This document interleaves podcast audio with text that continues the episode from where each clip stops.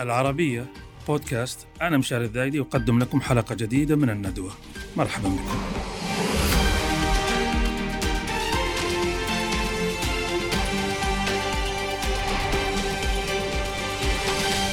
صالونها اليوم يتحدث عن ذكرى ليست سعيدة بكل الأحوال، ولكنها ذكرى من الواجب عدم إغفالها ونسيانها، لأن في تذكرها عبرة وبناء للوعي. نحن في أواخر شهر مايو 2023، هذا يوافق مرور 20 عام على اندلاع أعمال تنظيم القاعدة الإرهابي في السعودية في مايو 2003. مر علينا 20 عام.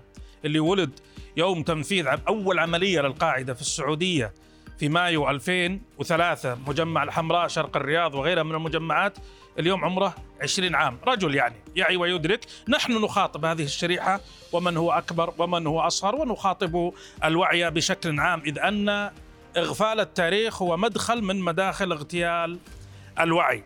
لأجل ذلك أستضيف اليوم على هذه الحلقة، على هذه الطاولة في هذه الحلقة، الأستاذ عبد الرحمن بن إبراهيم المفيرج، كما أستضيف الأستاذ حمود الزيادي الخبير الصحفي السعودي في قضايا الحركات الإسلامية والإرهاب. عبد الرحمن، هذا الشاب الجميل الذي ترونه أمامكم هو ابن الشهيد إبراهيم المفيرج. من هو إبراهيم المفيرج؟ إبراهيم المفيرج مواطن سعودي، صحفي رياضي، رجل خلوق، كان محبوبا للناس بسبب خلقه وتدينه الجميل.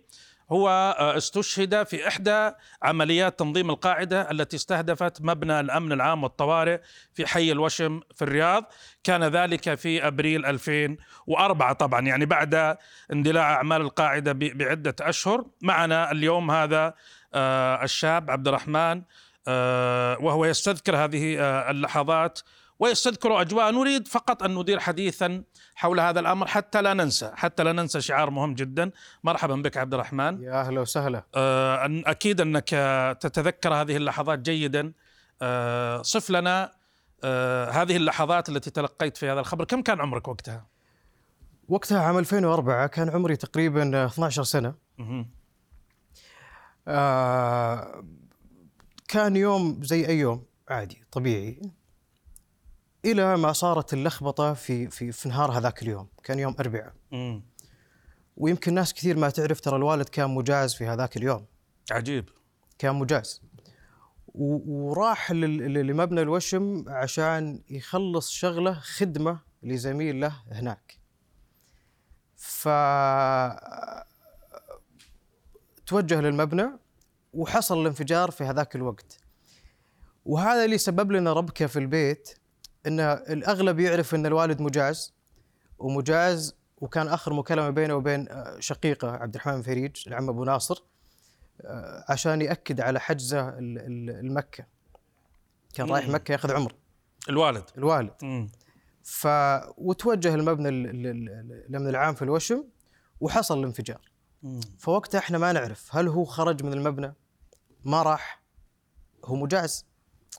فتلقينا الخبر على المغرب تقريبا، بعد ما طلعوا الضحايا من المبنى، وصاروا زملائه واخوانه في كل مكان يتجهون في المستشفيات وفي كذا يتاكدون من ال... من من من من وجوده. فوجدوه في احد ثلاجات المستشفيات، وتعرف عليه احد زملائه على المغرب. صحيح. تلقينا الخبر للأمانة كان مفجع، إنه تفجير. يعني ما كان شيء، أنا ما أعرف هو تفجير سيارة، هو تفجير مبنى، هو وش الموضوع بالضبط. طبعا يعني العلاقة مع الوالد كانت يعني علاقة جدا قوية حتى وأنا صغير. اللي فهمت أنت ابنها الوحيد؟ أنا ابن الوحيد، إيه نعم. مع أخواتك طبعا؟ مع أخواتي. فكانت علاقتي فيه جيدة جدا، ممتازة، يعني كان صديقي. فيعني في بداية كان الموضوع مستوعب، ما ودي يستوعب. يعني خبر زي ذا ما ودك تستوعبه، ودك انك تنام وتصحى ويطلع غلط، ما هو صحيح. فطبعا غير علاقته بوالدته، غير علاقته بأصدقائه، بأخوانه، بزوجته اللي هي الوالدة، بناته، كلنا كان الخبر بالنسبة لنا كالصاعقة.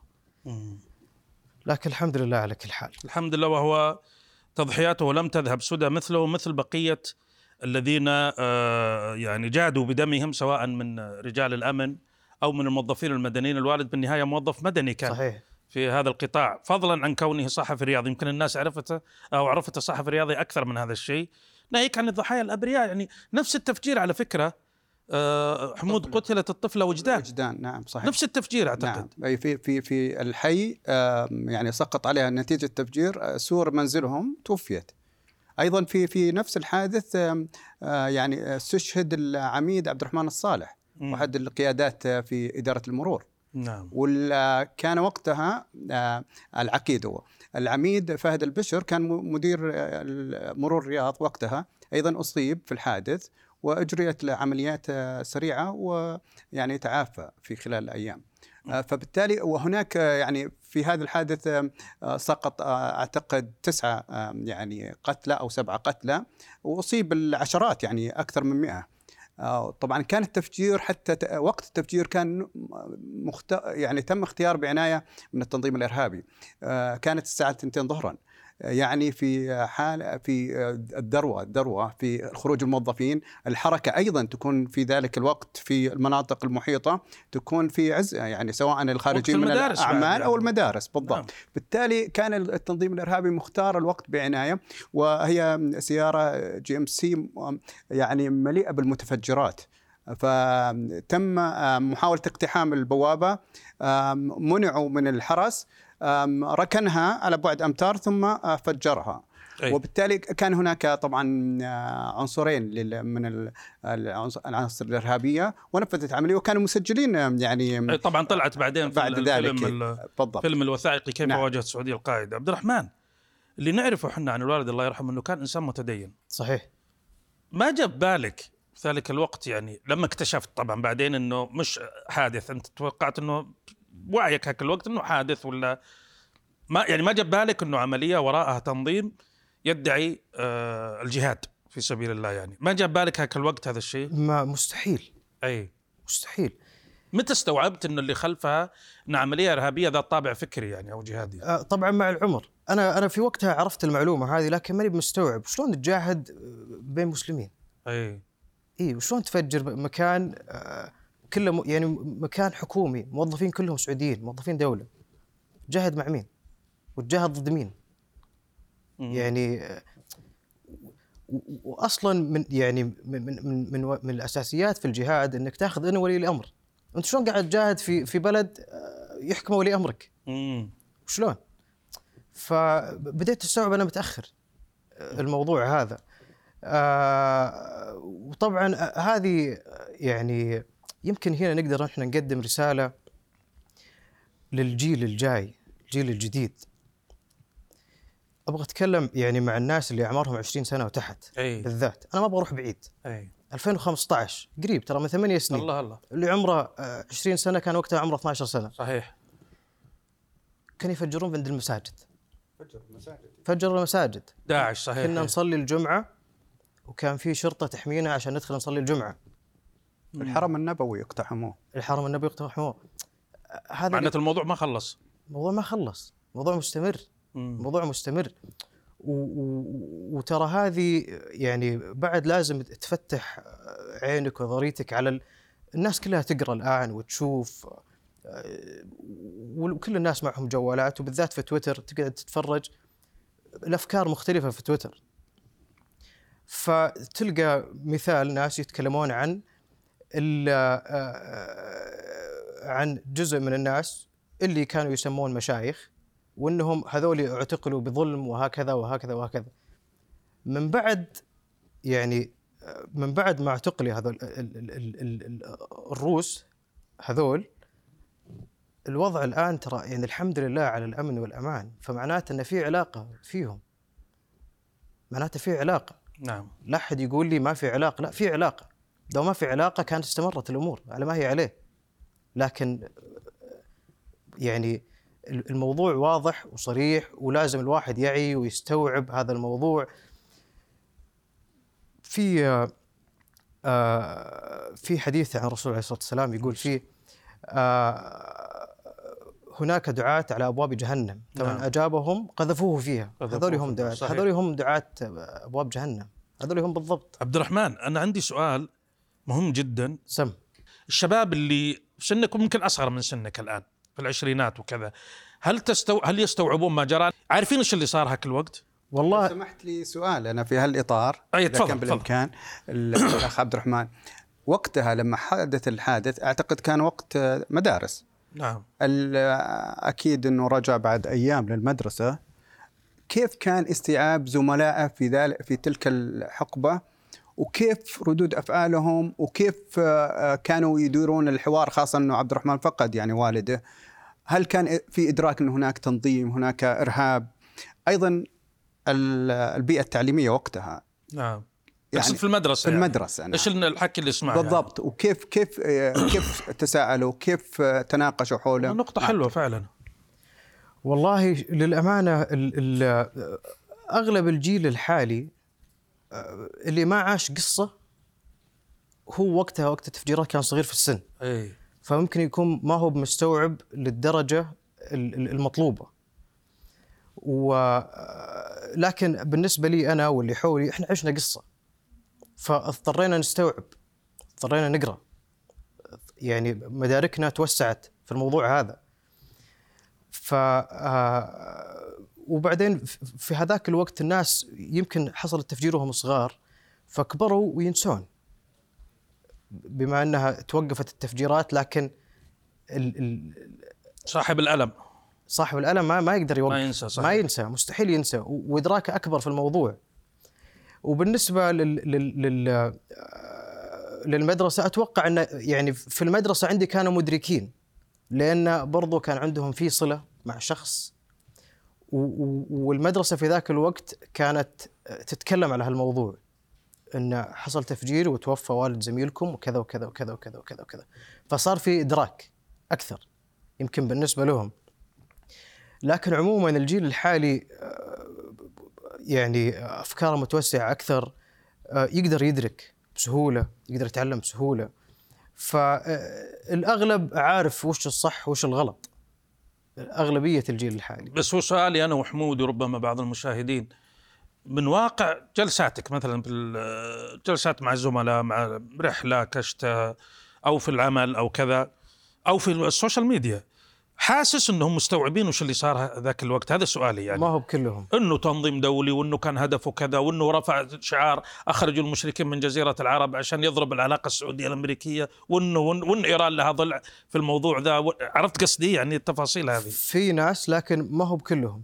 أي يعني أنا زي ما قلت لك الناس اللي حولي مدركة، لكن حسب أنا قراءتي في وسائل التواصل وهكذا، كثير ناس ما هي مدركة. وين الخلل؟ الخلل في التوجيه. في الإعلام قصدك، ولا في التربية والتعليم؟ لا يمكن في الإعلام، يعني أنا معليش، لكن يعني واحد زي مثال، واحد زي سلمان العودة. نعم. كان عنده برنامج صحيح في يوتيوب، كانت متابعاته بالملايين. نعم. صح ولا لا؟ صحيح. هذولي وشلون بعد ما يشوفون الرجال في يوتيوب بشكل جميل ويطلع وينظر عليهم، طبيعي أنهم يرجعوا يشوفون تاريخه، ورجعوا شوفوا تاريخه ما راح يقولون أنه كان غلط وصار صح، كله صح. شلون تقدر تقنعهم؟ كان في خلل في الإعلام. وشلون واحد زي سلمان العودة عنده برنامج موجه للشباب كان، وجلس فترة. تعتقد ما زال مؤثر برنامجه حتى لأنه اليوتيوب يعني؟ لا حاليا، لا لكن في ناس تأثرت كثير مثلا باعتقال سلمان العودة وغيره. إيه، إنه شلون شيخ زي هذا يعتقل؟ أيه. هو أعتقد عبد الرحمن يشير لنقطة مرة جدا مهمة. أيه. إنه هذه تعطي مشروعية، وتعطي الخطاب السابق حضور حتى بالوعي الباطن. أيوة. إنه هذا الشخص إذن لاحظ نقطة مهمة جدا. أنا أذكر في حجر الزاوية كتبت وقتها مقال، وكان هو يعلق على المقالات اللي تكتب عن البرنامج، وكان يتحدث عن التغيير في ثيمة التغيير، زمن التغيير، سوى برنامج. أي بالضبط، هو حجر الزاوية كانت بالضبط. فكان تساؤلي أنه يا سلمان العودة، أمامك الضمير الأخلاقي للصحوة، أنقده، هذا التغيير يحدث. كانت إجابته مسجلة، كانت إجابته أن الجميع أخطأ في تلك المرحلة.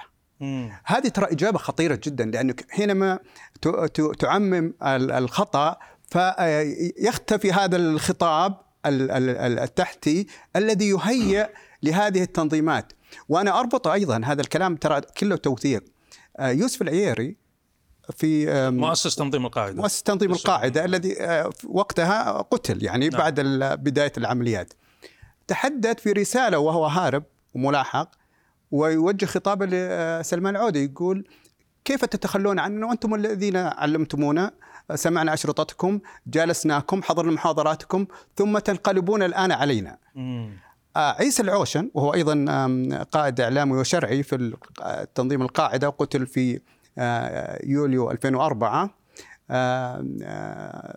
قال في رسالة تأبينية مكتوبة ومنشورة أن يوسف العياري قال له حينما كان يوسف العياري مع أسامة بن لادن في السودان، حينما انتقلوا السودان ورجع هو وقابل سلمان العودة، قال حدثوا عن أسامة بن لادن ونشاطه، قال أنني أتشرف أن أكون تحت إدارة أسامة بن لادن. هذه نصوص ناشرينها يعني وهذه مقولات قالوها وتحدثوا فيها. بالتالي الرابط بين الخطاب الصحوي والتنظيمات المتطرفة الإرهابية هو استمرار ما بين الفكر وما بين التنفيذ. صحيح. لو عبد الرحمن أشار نقطة هامة قبل قليل، أنه لما تم التعامل مع هذه القيادات الصحوية اللي تقول إحنا مش قاعدة، سواء بالمحاكمة، سواء بعضهم هرب برا، بعضهم الآن التزم الصمت، بعضهم حاول حتى يقدم نفسه بأسلوب جديد. صحيح.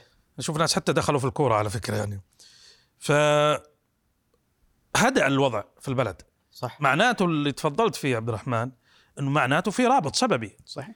الشيء أن المقدمات تؤدي إلى النتائج. صحيح. يعني لو إيش معنى أنه هدأ الموضوع، أو على الأقل هو جزء من الأسباب بالإضافة إلى إجراءات أخرى. وفي يعني هذا هو الخطاب خطورته، يعني أنه أحد القيادات المؤثرة يعني قال في بعد سنوات من التفجيرات قريبة يعني، وهو أستاذ جامعي أيضا. نعم. قال تنظيم القاعدة لم يتورط في الدماء، وكأنه في كوكب آخر.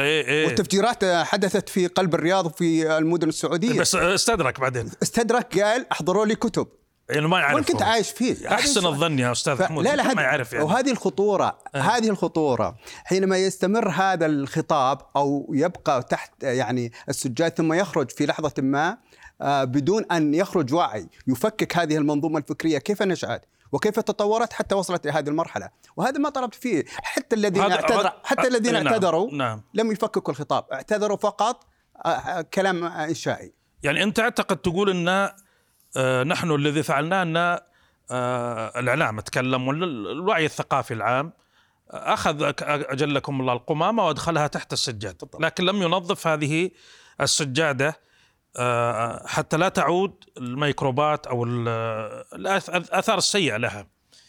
تعرف الآن ثقافة الفرجة عبد الرحمن، نتفليكس، شاهد، أمازون، ديزني، هالمنصات الفرجة الحديثة هذه، غير طبعا اليوتيوب وما اليوتيوب وكذا.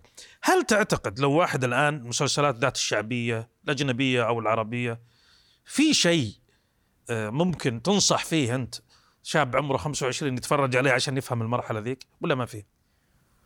والله ما عدا الأفلام الوثائقية خلى على جنب، يمكن يعني فيه فيلم اللي طلع في العربية كيف واجهت السعودية القاعدة، ممكن يعني. إيه للأمانة أنا ما شفت برنامج كان يتكلم بالتفاصيل لا مسلسل يتكلم. إيه لكن مسلسل الأمانة ما فيه يعني. لو تبي تنصح قصدي واحد، تعرف الشباب الحين ما يطيق يروح يقرأ كتاب. صح. بس ممكن تقول له والله عندي لك مسلسل في ما أدري إيش في أحد هالمنصات ذي، ممكن يشوف حلقات ورا، ممكن يقعد 3 أيام ما ينام يتفرج. صح يعني. صدق في شيء زي كذا يعني ما في للأمانة. أنا ما قد شفت. كان في حلقة تطلع مثال واحدة، أنا أتذكر مرة مثلوا في طاش عن تفجير الوشم بالذات. حلقة واحدة كانت خلال شهر كامل في رمضان. فهذا اللي قاعد أتكلم عنه أنه ما قصروا، بس هذه مشهد يعني أو لقطة من، لأن أتكلم ملحمة يعني، تتكلم مسلسل 5 أجزاء 6 أجزاء، عرفت قصدي يعني، أو فيلم طويل 2 ساعة ونص ما في يعني. أنا بالنسبة لي ما قد شفت. وأنت صاحب شأن يعني، أنت يعنيك أنك لأنك هاك الوقت مثل ما قلت كنت توك يعني ما أنت مستوعب أصلاً وش اللي صار يعني. صحيح. يعني لدرجة إنك تقول أنا كنت أتخيل إنه حادث تفجير عادي، ممكن تفجير غاز ولا تفجير صحيح. سيارة عادية ولا. وين الخلل يا أحمد؟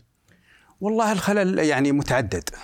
أولاً هناك حالة كسل، عدم أيضاً ربما جزء كبير عدم إدراك خطورة ما عشناه، وأن هذا كأنه ناشئ صدفة وأنقضى، رغم أن ما أشرنا له في الحلقة وبعض الأماكن أنه هناك ارتباطات ما بين الفكر والجذر وما بين هذه التحولات، حتى أن حينما انتهت القاعدة خرج داعش. نعم. وحينما جاء داعش ذهب إلى المساجد. نعم. وذهب كما قال عبد الرحمن الصالح. وهذه النقطة الخطيرة حتى وصل الحرمين. نعم. يعني أنت تتحدث عن حينما تعتقد أن القاعدة وأسقطناها بالتأكيد على المستوى الأمني، لكنها عادت بعد سنوات بوجه داعش. صحيح. وهو أصلاً ابن للقاعدة، وولد يعني منها مجرد. طيب أنا عندي هذه النقطة بس بختم بسؤال مع عبد الرحمن. في ناس تقول لك يا أخي ليش تتكلمون في الماضي؟ انتهى وراح بخيره وبشره، خلونا حنا أبناء اليوم، ما له داعي نعيد الكلام في الماضي. وفي ناس لا تقول لك لا لازم نعيد الكلام فيه علشان ما يتكرر. أنت معي الرأيين؟ أنا طبعا لازم تعيد عشان ما يتكرر. لازم الناس تعي، لازم الناس تعرف أن الوضع خطير. أنا قلت لك ترى عام 2015 ما هو بعيد، ما هو بعيد أبدا، صار له 8 سنين من الآن. قبل 8 سنين كانت المساجد تفجر. 8 سنين قريب، ده مرة قريب جدا. وكثير ناس عاشت في هذا الوقت، لكنها بتكبر وما كانت تعي في هذاك الوقت وما راح تعرف. لكن لازم يعرف، لازم يدرك هالموضوع، ولازم يدرك أنه ما هو بكل شيء يقال صحيح. نعم. سواء في تويتر، سواء ويمكن البعض أيضا يقول يتفق مع الكلام اللي تفضلت فيه عبد الرحمن، بس يقول ممكن نحتاج إلى الأسلوب يكون جديد مختلف يتناسب مع لغة الشباب ولغة العصر، ما يكون نفس الأسلوب القديم اللي أدى غرضه في وقت أو أدى جزء من غرضه. في نهاية هذه الحلقة نكرر الدعوة بالرحمة والغفران للوالد ولجميع الأبرياء الذين سقطوا في هذه المعركة على يد هذا التنظيم اللي يوما بعد يوم تتكشف لنا أنه في أدوار خارجية وداخلية. قصة تونا في الفصل الأول منها، يمكن في الصفحة الأولى منها. أشكرك أيضا عبد الرحمن بن إبراهيم المفيرج، ابن الشهيد إبراهيم المفيرج. أشكرك حمود الزيادي، الصحفي والزميل في المتخصص في مجال الحركات الإسلامية والإرهاب. وأشكركم أيها السادة الكرام على كرم المتابعة. نتذكر حتى لا ننسى، لأننا إذا نسينا سيعود الأمر من جديد. إلى اللقاء.